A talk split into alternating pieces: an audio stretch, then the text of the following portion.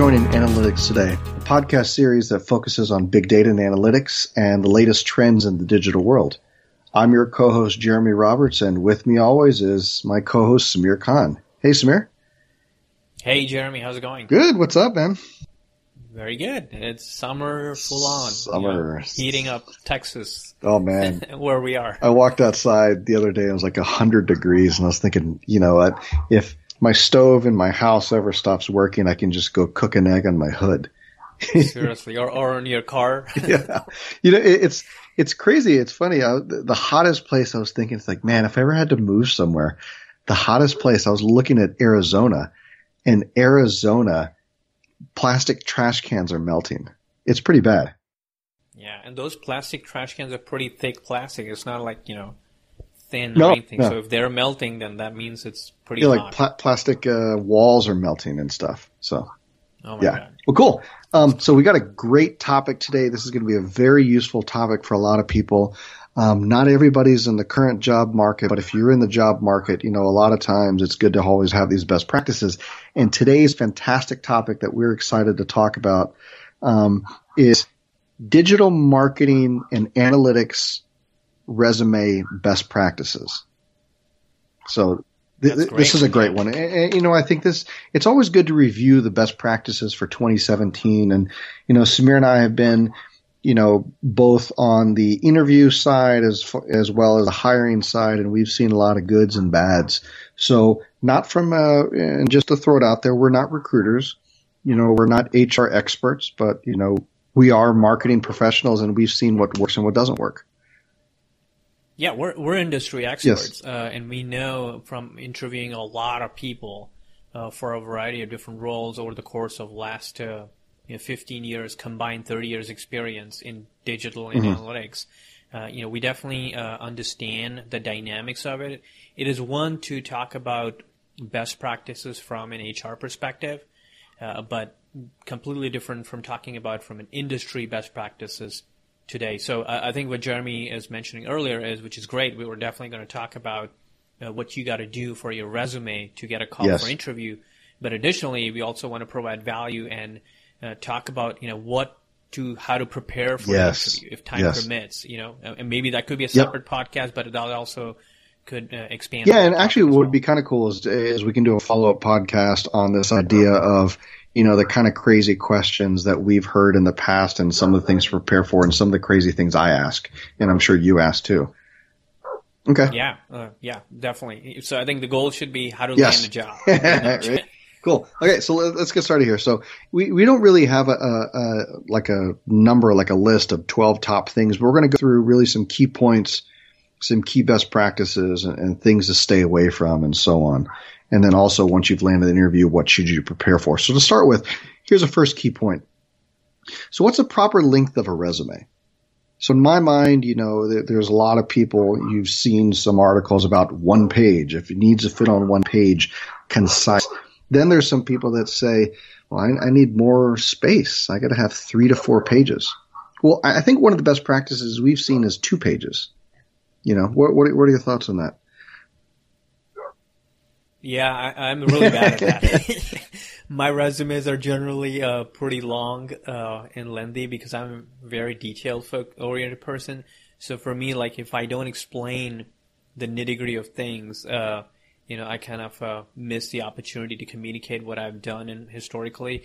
But I think you know between two, uh, max Yeah. three, I would say. Uh, I think two is Two is best, best practice. practice. So let's stick to that. I think I like two. Uh, it's short and sweet and communicates everything about you. You know, some people say if we're not able to communicate what you you are in the in a tweet, then you're definitely missing a point. Um, although a resume No. is not a tweet, but it's a combination of many different Yeah. tweets, right? Um, so I think of that way. Uh, if you have a, an opportunity to do like 10 or 15 tweets, uh, what would you talk about your career? So to Jeremy's point, I like the idea of keeping it more concise and communicating the value that you Sure, can sure. bring to that. Yeah, shoot, shoot for shoot for two pages. So my thing is, if you have less than five years experience, I would say one page max.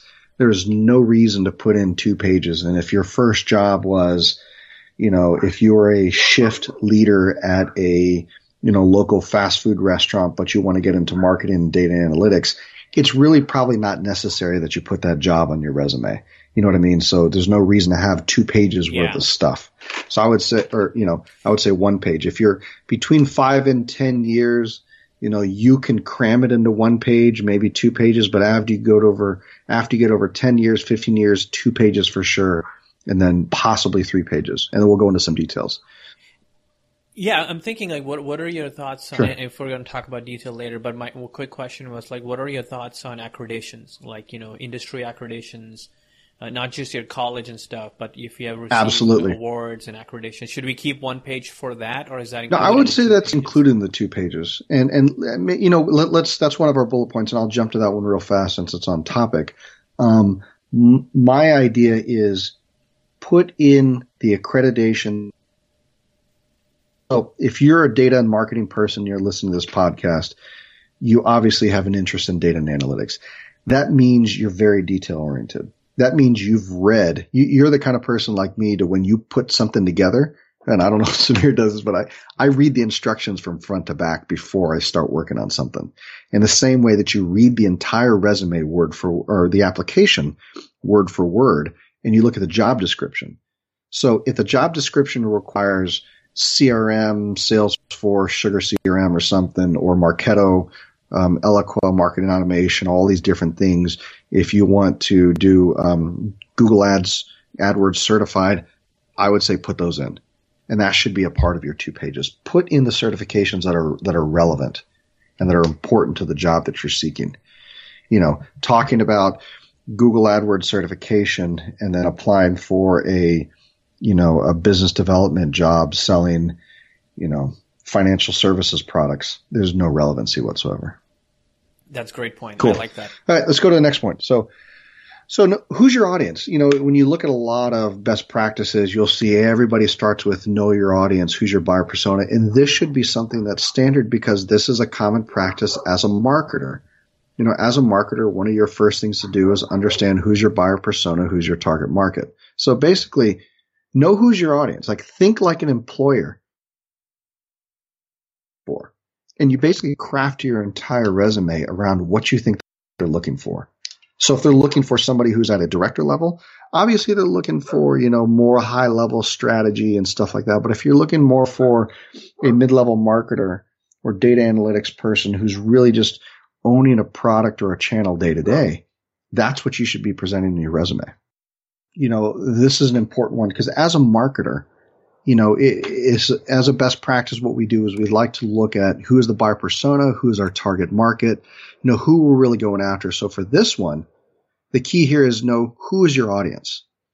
And one of the tricks here is, you know, put yourself in the position of the employer. Put yourself in the position of the hiring manager who's writing that job description and imagine what they're looking for. If they're looking for a director level position, you know, obviously it needs to be a little bit more strategic in the way you write your resume. But if you're looking for a mid-level marketer or analytics person who is actually going to be owning a channel, then you should craft your resume specific to that.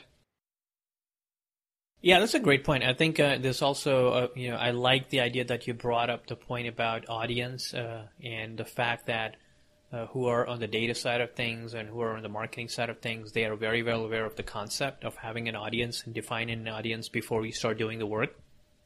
Uh, you know, uh, uh, for an example, an analyst, uh, if they're delivering a specific report to a program manager, mm-hmm. they they have a specific audience that they have to tailor the report to and provide a lot more color, a lot more detail, so the program manager can use the data and do effective usage of the data. Versus if they're presenting to an executive uh, they have to have a more uh, thorough strategic approach to their data in terms of what is the story, uh, what is the data saying. The, the, executive should be able to understand that in one slide and three bullets or less. Yep. Uh, that's the same approach you take for your resume preparation. Is if you're speaking to uh, if you're recruit if you're getting a job that is more senior level and more director and higher, then you have to position your resume that can speak to a VP or higher because that's what who's going to be hiring for this type of role. Yeah. Whereas if you're uh, positioning your resume for a mid-level manager or less, uh, then you need to be tailoring it to that person because uh, if you know if you go beyond the scope of his day-to-day operational thing and day-to-day marketing and analytics thing, then that person will fail to understand what you're trying to communicate from your resume. So I like the approach. Like knowing the audience is very important in this case as well. Makes sense. Cool. So here's the next one. So what's your story? So overall, in an entire resume has a theme or a story. And I'm not saying a theme like the little design and stuff and, and the way your font looks and all that stuff's nothing to do with this. Really the story is like what what's the story that your resume tells? You know, it's typically when you do it, you have a career story. Two to three great stories that highlight your career. And those stories can either, hopefully not with one company, but across multiple companies where you've been able to replicate those same successes. So, you know, I, I know Sameer, when, when you've interviewed before and, and same here, you have some key stories that you focus on. So in your, in your words, how, how would you choose those stories? Like what kind of successes would you choose within those stories?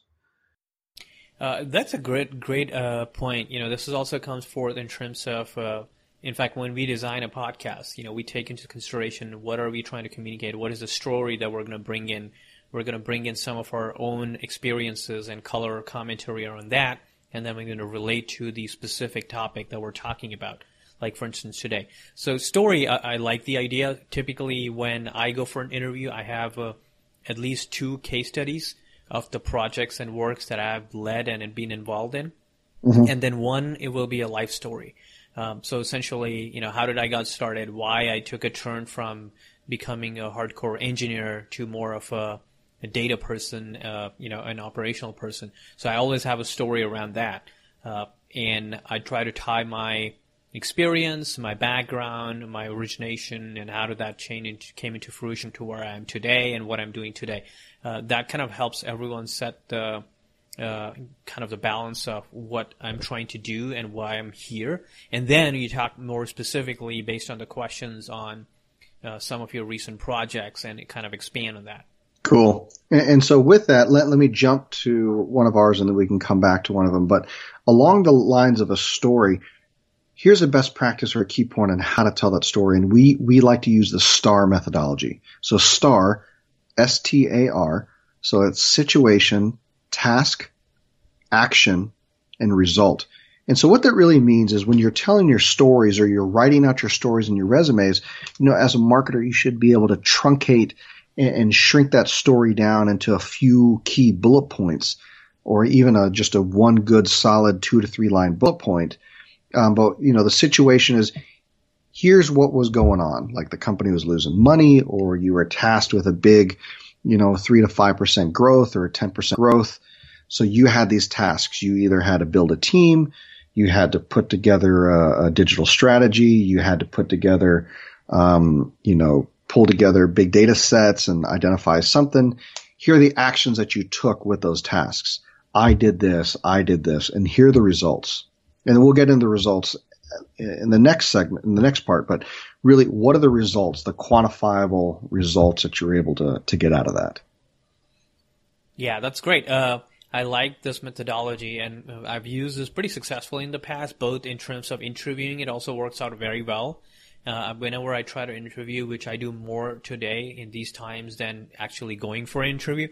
Uh, so when I interview someone, uh, I lay out the STAR methodology in front of them, like talk about your most experience, recent experience about this particular project that you did and explain it in terms of situation, task, action, yeah, STAR result. methodology. And I think it works. Yeah, I think it works out very well because uh, normally when you ask someone a question and depending on how detail oriented uh, they are or not, uh, some people might respond in few sentences and they're going to miss out a whole bunch of things that you're trying to understand from it, which is not just how did they do the project, but how did they approach it and how do they look at the results and observation. Yeah. And the other, sometimes some people may go on and on and talking about a lot of intricate details, which were, not, which kind of are irrelevant for the conversation. Mm-hmm. So putting it out like, hey, tell me this in terms of situation, task, action, and result.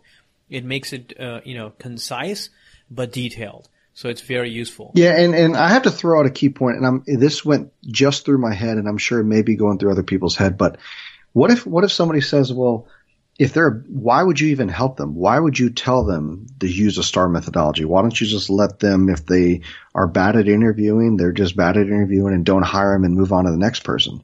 Well, my thought there is there are people out there who are very good at what they do, but they just happen to be bad interviewers. You know, people just sometimes get nervous or, you know, they just don't have the time that it takes to interview, you know, properly. You know, for them, it's like the pressure and something. And that doesn't always translate to their performance in the workplace. Like, for instance, me, as a standardized test taker, I'm terrible. I overanalyze questions and I, you know, and I read too much into the question and I'm terrible at answering questions rather than just looking at the flat answer, the flat question and giving a flat answer. But that doesn't mean that I'm not a smart guy.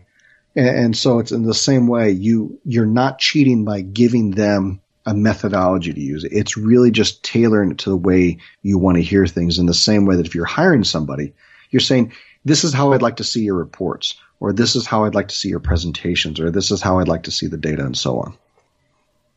Yeah, I think uh, you know taking that approach, uh, kind of what you brought up a point, which is I, my observation, especially interviewing for data role, most of the time that people who are really good at data and managing data, data experts, uh, they don't perform well in the interview and that's just the nature of the role. Uh, so it kind of, you know, I, when you were talking about it, I was like, yeah, that's true because that happens more so on the data and analytics type of person you're yeah. doing because they're really good at what they're doing. yeah. It's just that they're not used to talking people. Versus in the marketing side, you see it different, right? In the marketing side, people are more conversational uh, because they're marketers. You know, they like to talk and they like to articulate their ideas. They're creative. Uh, so, you know, two sides of the same coin. Like some marketers are more creative and they're very good at interviewing uh, and some marketers are more data oriented. Uh, and their their whole life has been uh, syndicated towards data management and data uh, attribution and analytics. So they're not that good at interview, but they're really good people in terms of what they do. Exactly, and I think that goes into the next thing is is when you're creating your your resume and you're looking at the specific job applications, you're looking at the job description. That job description is going to be chock full of keywords. It's going to have a ton of keywords that they specifically are looking for. Because you remember, this is either coming from HR who's going to screen you, um, or it's coming from the hiring manager who wrote that job description, and then it's fed into a system. So what these systems do is they match up the keywords of your resume with the job description to see if there's relevancy. So at the end of the day, it doesn't always have to be even great stories. It just needs to be relevant based on the keyword. So it's kind of like a two pronged thing. It's got to be a great story when somebody physically actually reads it, but it's also got to have match all the same keywords. So as a data analytics marketing person, you're already focusing on keywords in your day job. You always still have to focus on keywords in your resume. Very important stuff. Yep. Yeah. There's not much more to say about that. it's like, no, that's yeah. pretty much well said. Yeah, cool. So with the STAR methodology, when we get back to it, results matter. If you don't have results in there, if you're just saying you're responsible for this and you're responsible for 10 things within your job, great. There's about a thousand other people who could also be responsible for that, but that doesn't really tell the hiring manager or the HR person whether you can create great results and, and results matter. And when we talk about results, results can come in two different ways qualitative results and quantitative results. And, and maybe, Sameer, we can come up with, um, you know, an example of a good result and uh, a great result, you know, with regards to a resume. So for I'll, I'll come up with one. So for me, if you're saying you're working on a project, uh, let's say you're doing some lead generation and year over year you had a goal, you know, instead of saying an okay way to say it would be increased year over year lead goal and was able to exceed expectations. Great, right? That's qualitative, whatever. It kind of tells a story, but it's super vague and it doesn't really pique any interest. But if I came back and I said, typical year over year was 3.5% growth, I was able to achieve 5.7% year year growth in lead in you know in lead capture something. Boom that's yep, bigger. yep much bigger exactly. much better. So. And, and that's more uh, you know that is more uh, numbers driven. So always uh, again going back to the point like depending on what the goal type is if it's qualitative you don't necessarily need number. Like for me uh, a qualitative goal will be implementation of a new analytics platform. Mm-hmm. uh, that is a qualitative goal. Uh, you know, we com- successfully completed the implementation. We got the technology on board at a much less cost than what industry average is, and we implemented in a less amount of time than we originally planned, or at least on time. Yes. The project was successfully completed. We were able to derive some new insights from that new implementation that helped us develop, you know, new type of reporting the organization. So that is a very good way to talk about a successful implementation in terms of the quality. Now, as you were pointing out, which was a great example of quantity, is you are able to measure, you know, the measurable part is very important. When you talk about the quantitative goal is you have to be able to measure and articulate that measurement in terms of how it benefit the organization. Exactly. And the, and the trick here is don't use numbers that are going to be publicly, are publicly going to come back and bite you in the butt. You don't want to do that. You know, use, use kind of general statistics and general numbers because you signed an NDA, you you signed a non-compete possibly with your previous company, and you don't want to be able to give away internal information that's going to turn around and get you in trouble, in legal trouble. That is true. Do not want to do that. So just you rather than saying you know 500 million in revenue to 800 million in revenue and it's a private company don't do that just say 20% growth that's all you have to say you know what I mean? So, That's a great point. Cool. Uh, we talked about certification. So the last key point, and we'll go into some other stuff. So the last key point is, should I name drop with big companies that you've worked for? I, I you know, I, I, have two different thoughts on that, but Samira, maybe I want to get your thought on that first. Should you name drop big companies that you worked with, or do you work? Yes, if okay. you have done some substantial level of work for them, and if you have uh, work for them that has produced measurable results, uh, I would say yes. Generally speaking, um, I think my uh, my idea behind that is always put those companies on your resume because it speaks to your experience, it speaks to your caliber, uh, and the fact that you have worked with companies that are brand names uh, kind of adds a level of authority to your resume. Uh, because generally, uh, you know, most of the brand name companies they are very cautious in terms of who they hire. So the fact that you worked for them uh, my response to that will be I would definitely encourage you to put out there. And, and also, if there is a good case study or history, build your case study and history with regards to some of the experiences that we have had in those brand name companies. Very good. And so we'll jump into the next part. I'll reference back to the big names. So the some three key best practices we want to focus on. For the first one is do not lie in your resume. It'll come back to bite you and haunt you. And here's an example if you name drop and say, yeah, I used to work with Microsoft, you know, big name, right? I used to work with Microsoft and all this stuff. If you met, if all you did was meet somebody who worked with Microsoft at a conference or you were on a phone call once with somebody, but you never actually did anything, you never actually had a substantial project, then you're lying. And it's not like they're going to come back and, and scold you for it, you know. It's just you're putting yourself in a position to where if they said, "Oh, you worked with Microsoft," and they ask you, "Oh, who did you work with?" I used to work there, and all this stuff, and then you start having to make something up like you really didn't, you're going to look you're going to look like an idiot. Basically, the interview's yeah, you're going to lose credibility. You know, your yeah. interview uh, it'll be, be over. over. right then and there. Right then and there. And, and yeah. it's uh, interesting. That brings me a very recent example. I was interviewing someone specifically for a role, now, without getting to the detail, uh, that person said something, and because I was on my computer and I was interviewing, I was able to research and immediately figure out that that was not the case. Uh, so uh, that is a very, very important point. Do not lie on your resume. Do not lie in the interview. Do not lie. Period. Yes, because you may have gone to LinkedIn and researched the person that you're interviewing with, but you may not know who they know. And so, for instance, somebody says, "Oh yeah, I worked with these people." you never know. I may have worked with those people too, and I may know them by first name. So the last thing you want to do is is is put yourself in that position. Okay. Second best practice: have multiple versions of your resume.